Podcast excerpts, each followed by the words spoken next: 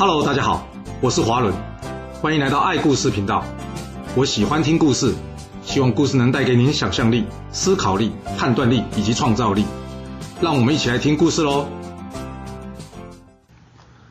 我们上次说到呢，这吴起在与魏国交战的途中啊，听到楚悼王病逝啊，最后他决定回到这楚国。但没想到呢，才一刚刚到了楚国呢，就看到他最不想看的画面。什么画面呢？那就是一群旧贵族们呐，早就准备好家伙在楚国宫殿等他了。有没有搞错啊？这么直接啊？那楚肃王难道都不管一管的吗？这楚肃王应该还没有上任，他自己都需要贵族的支持，有可能去对抗这群贵族吗？还有，他喜不喜欢吴起，我们也不知道。要不然，他怎么可能让这种在丧礼上抄家伙的画面发生呢？而更重要的是，这可能是楚悼王或是楚肃王的一步棋啊！这怎么说呢？想想看。楚国这场翻天覆地的改革得罪了多少人呢？楚悼王肩膀够硬，挺得住；那楚肃王够硬吗？要是不行，面对贵族们的不满，那要不要有人来背锅啊？不让吴起来背这锅，难道楚肃王自己背吗？不管怎么说，反正贵族们已经聚集起来了。这贵族们呢，一人一剑呐，一大群人乱箭飞来啊！这吴起知道他今天在劫难逃了。这中箭受伤的他呢，二话不说。直接逃到这楚悼王的灵堂啊，然后他趴在楚悼王的尸体上，大声说：“来呀！要是不怕射到大王的遗体，你们就放箭射我啊！我吴起就算死，也要拉你们一起当垫背的。”那这些贵族会停手吗？并没有啊！杀红眼的大家呢，根本就不管吴起啊，乱箭一样给他放出来呀！就这样，吴起在这乱箭之中走下了历史舞台啊！虽然吴起被乱箭射死啊，但这些贵族们的气可没消啊！他们在吴起死掉之后呢，将他的尸体拖出去，施以车裂之刑。对吴起死前的行为啊，这《吕氏春秋》认为他在临死之前呢，还能设法除掉他的仇人，算是有智慧的。但说句实话哦，我怎么觉得这有可能是吴起已经猜到这一切都是楚悼王的意思啊？所以他心里想说：好啊，就算我死，也不要给你留个全尸。不过至于吴起真正的想法究竟是什么，恐怕只有当事人自己才会知道了。那吴起死后呢？楚肃王即位，这刚上任坐稳大位的他呢，第一件事是什么？就是除掉这七十多家呢，在他爸爸灵堂闹事，并且毁坏他爸爸遗体的贵族们。而不只是除掉这些动手的人啊，还连同他父母妻三族全部诛杀。哇！这一时之间呢，楚都之内尸横遍野。经过这残忍的厮杀之后，这些贵族的领土、封地以及财物再次回归楚王。由于这吴起在楚国的变法改革，最后随着他的死亡而停了下来，因此历史上认为吴起的变法改革失败。但真的是这样吗？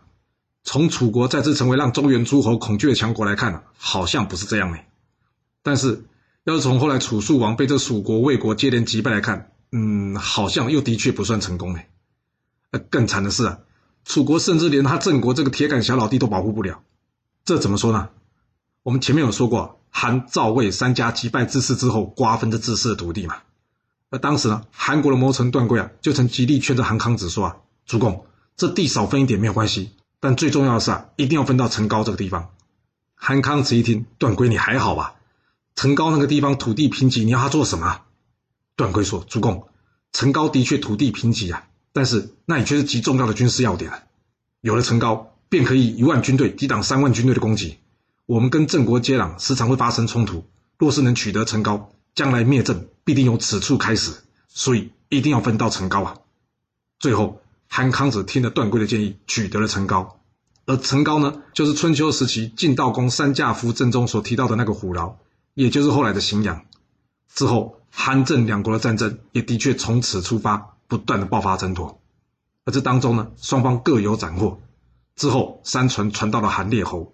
也就是我们之前说的刺客聂政的那个韩国国君呐，韩烈侯之后呢，再传到了韩文侯，韩文侯开始进行扩张，挫败这郑国，然后又传到这韩哀侯，韩哀侯上任之后，他与魏赵两国先是将这原本已经可怜到不行的晋晋公啊，直接废为平民，并且瓜分了他的土地，而这晋晋公呢，最后被韩国大臣韩起所杀。公元前三百七十六年，这曾经叱咤春秋的晋国啊。正式遭到历史的洪流所吞没。而除掉晋之后呢，韩侯将他的目标对准这郑国啊。这原先还能与韩国一战的这郑国啊，由于这君臣们呐，每天争权夺利到昏了头了，根本就没搞清楚自己状况啊。他们完全不考虑啊，这郑国已经很弱了，哪里还经得起国内的动乱呢？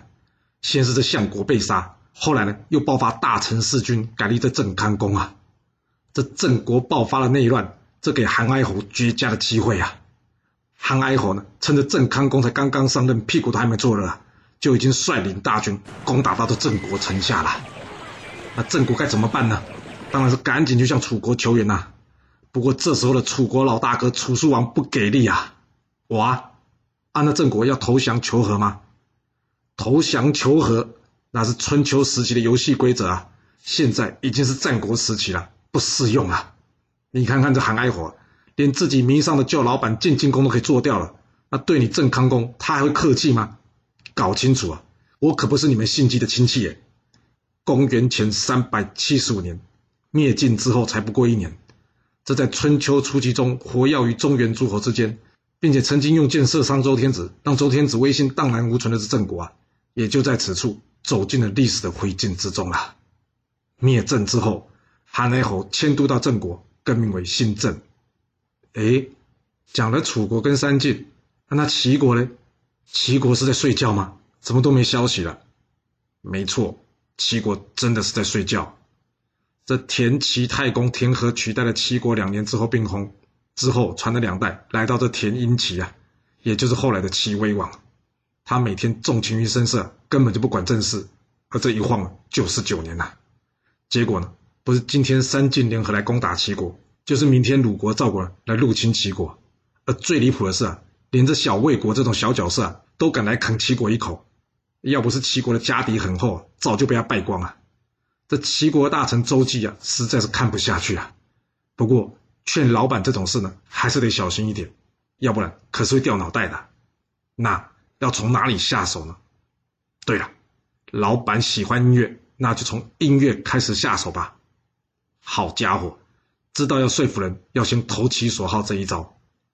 这一天，周忌趁着齐威王弹琴的时候来找他，这才一进门呢，他就跟齐威王说：“弹得好，弹得好。”这齐威王一听，他不但没有开心了，还将他手按在肩上，然后板着脸问他说：“你才刚刚进门，才听到了几个音，你就说我弹得好？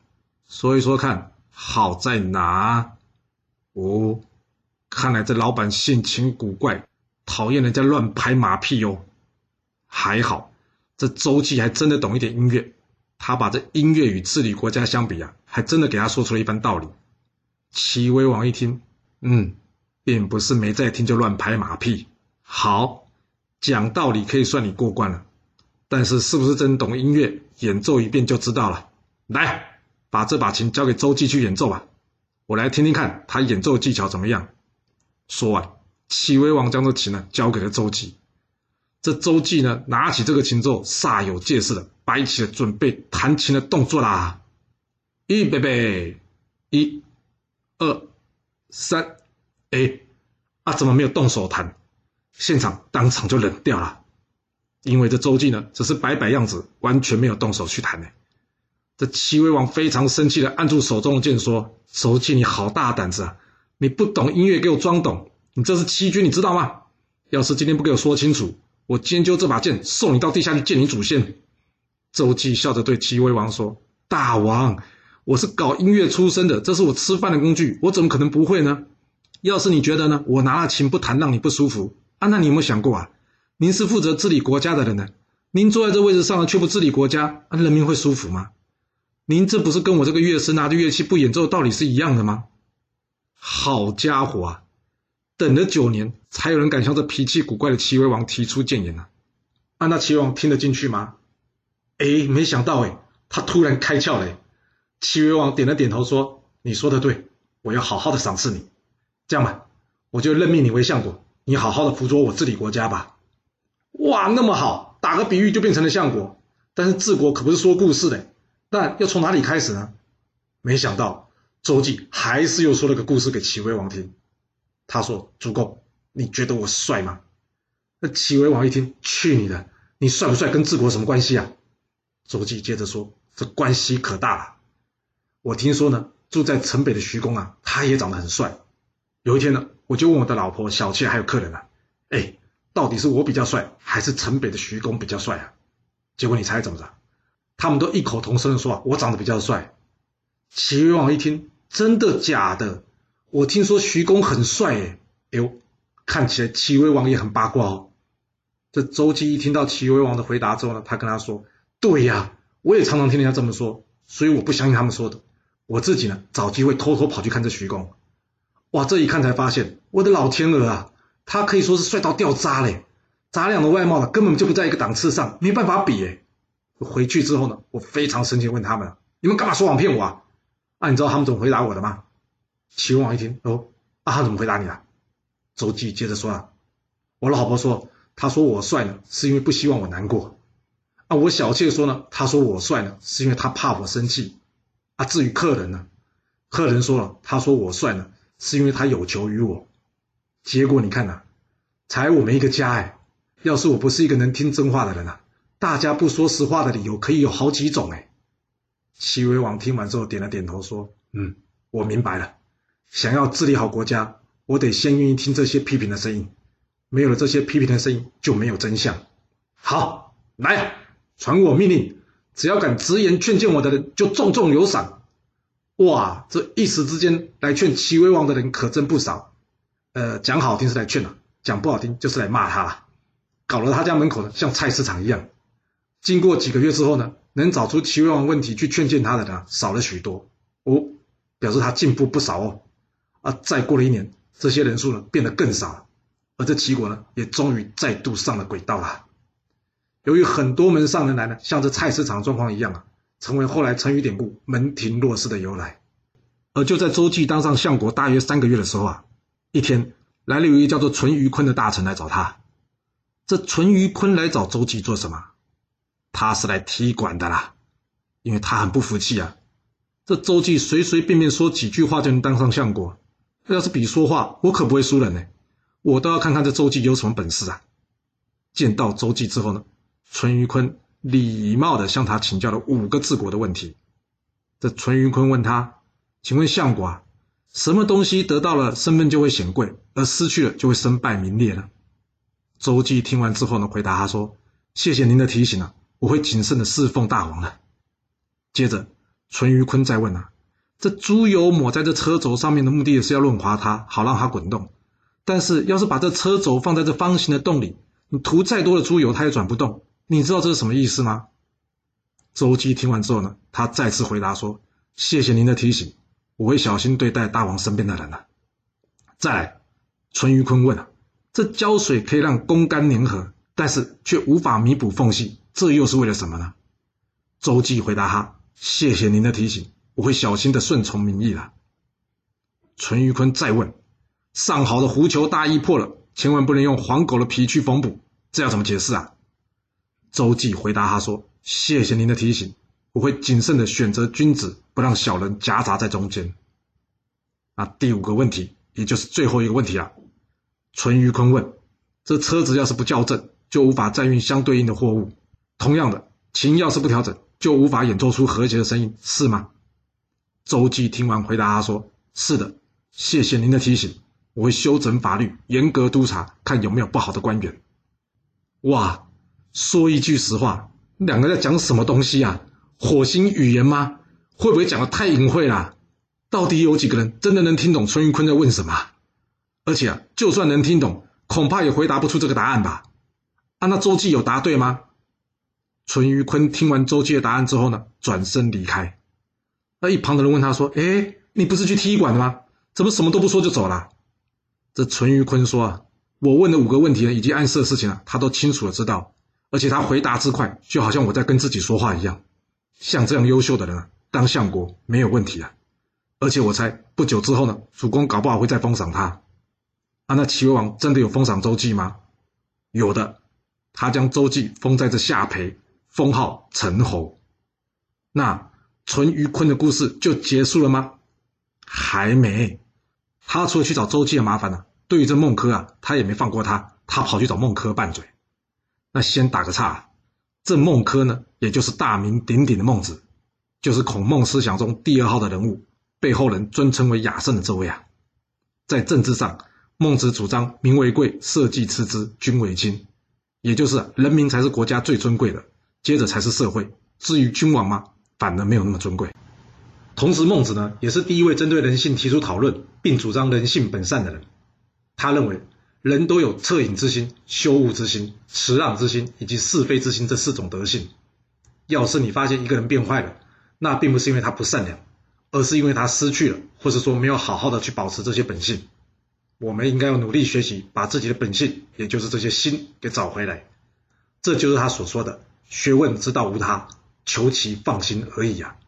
与孟子主张相对立的，只是同为儒家的荀子。荀子则是主张人性本恶。到底人之初是性本善还是性本恶？这问题太麻烦，恐怕还是得交给哲学家们去讨论。我们这里还是继续先说故事，不要研究这问题了。而这孟子最有名的故事呢，大概就是孟母三迁了。这故事大概是这样的：据说孟子的家呢，原先是住在坟墓旁边，而年幼的孟子每天看到这些人在拜拜呢，看着看着，他就开始有样学样的跟着学了。就他妈妈一看，嗯，这样不好哦，所以呢。把他们家搬到市场旁边，结果孟子呢又被这杀猪的叫卖声所吸引，开始学叫卖了。他妈妈一听，天哪，这里也不行，所以再次决定搬家。但是要搬到哪里去会比较好呢？毕竟这小朋友的学习力跟模仿力都很强哎。嗯，想好之后，他妈妈决定了，这次我要搬到学校旁边。果然，孟子开始学人读起书来了。哦，他妈妈终于可以放心了。嗯，听这个故事有没有听出这故事有个很大的问题？什么问题？那就是写这个故事的人数学不太好呢。这孟母明明只有搬两次家，他却记载了三千，真是的啊！这不就像是一个笑话说的？我的数学可是好到数一数二的，但是数到三就不行了。那孟子之后就真的乖乖念书了吗？想太多了。哪有几个小孩会喜欢读书的？而这孟子也不例外。一天，这孟子逃学回家，结果被他妈逮个正着。正在织布的孟子妈妈呢，当下二话不说，当场将这布给剪断。孟子一看，妈，你在做什么？啊？哎呀，糟糕！这一句话就露馅了，知道孟子没有认真读书了。要是孟子有认真读历史啊，他就会知道，之前魏国攻打中山国的大将岳阳啊，他老婆也做过一样的事啊。没错，这孟子的妈妈只是一样画葫芦的，将这剪断布的故事呢重新演了一遍给孟子看，然后呢将道理说给他听。孟子一听，嗯，有道理，做学问没个结果，就像断掉的布没有用。所以之后呢，他认真读书，不再逃学，最后成就了一番学问。嗯，啊，那这跟淳于髡有什么关系？淳于髡干嘛去找孟子拌嘴？说实话，上面的说明都没关系。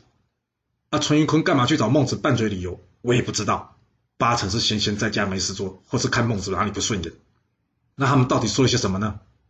淳于髡跟孟子说：“哎，我听说你说男女授受不亲呢，这男女授受不亲是什么意思啊？就是男生女生有分别，不可以随便动手去触碰对方的身体。”那淳于髡就说：“啊，那我请问你哦，要是你看到你大嫂掉到水里快淹死了，那你要不要伸手救她？”孟子一听他回答，淳于髡说：“当然要救啊。”淳于髡一听，诶，那这不就违反你说的男女授受不亲了吗？孟子说：“这人命关天，遵守礼法不代表不能随机应变吧？”淳于髡听到这呢，他贼贼的笑着说：“嘿嘿，要随机应变是吧？啊，那你倒是说说看，你每天在那边说什么人性本善，主张王道治天下，这根本就不符合这时代的潮流嘛！你要不要也随机应变一下啊？这样才能拯救这天下苍生嘛！”孟子听完之后笑了笑说：“我有在救啊！现在全天下人都溺水了，要救这些人需要的是道，而不是我这只手啊！你现在的意思是想要我用这一双手去救天下人，这有可能吗？”嗯，真是高人过招不见招啊！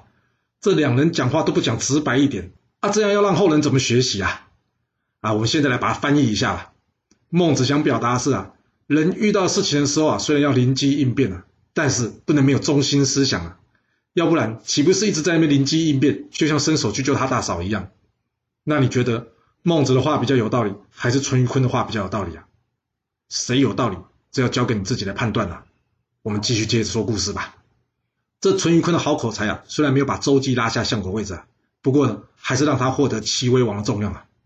一次，楚国出兵攻击这齐国啊，齐威王靠就是淳于髡的一张嘴啊，当然了，还要加上伴手礼啊。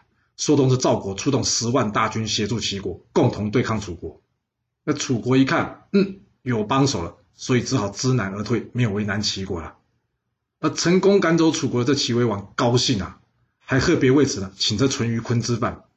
那齐威王原本就是个酒量不错的人呐，他看到这淳于髡啊，一杯接着一杯喝，他好奇的问：“哇，这么能喝，你能喝多少啊？”那淳于髡回答齐威王说：“啊，能喝多少要看状况啦。大王您请我喝啊，我可能喝的不多，但是私底下朋友聚会啊，大家放开了，我就可以喝很多啊。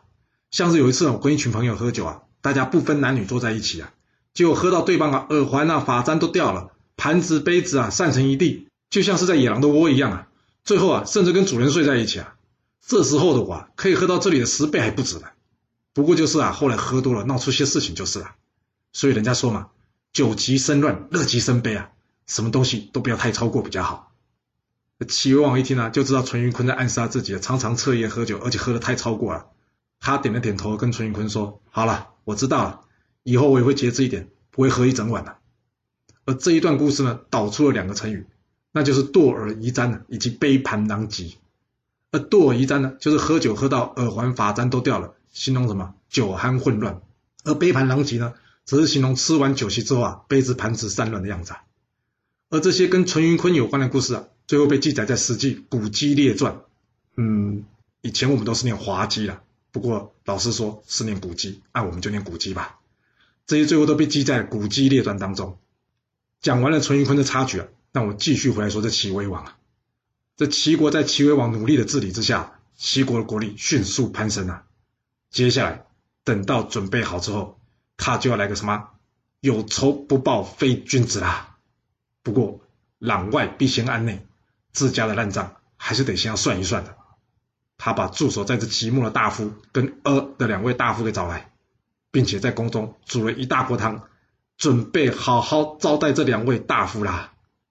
这两位大夫进殿之后，一旁的大臣们都在想：吼吼，这即墨大夫惨了！平常他人缘差，搞了一大堆人在大王面前给他穿小鞋。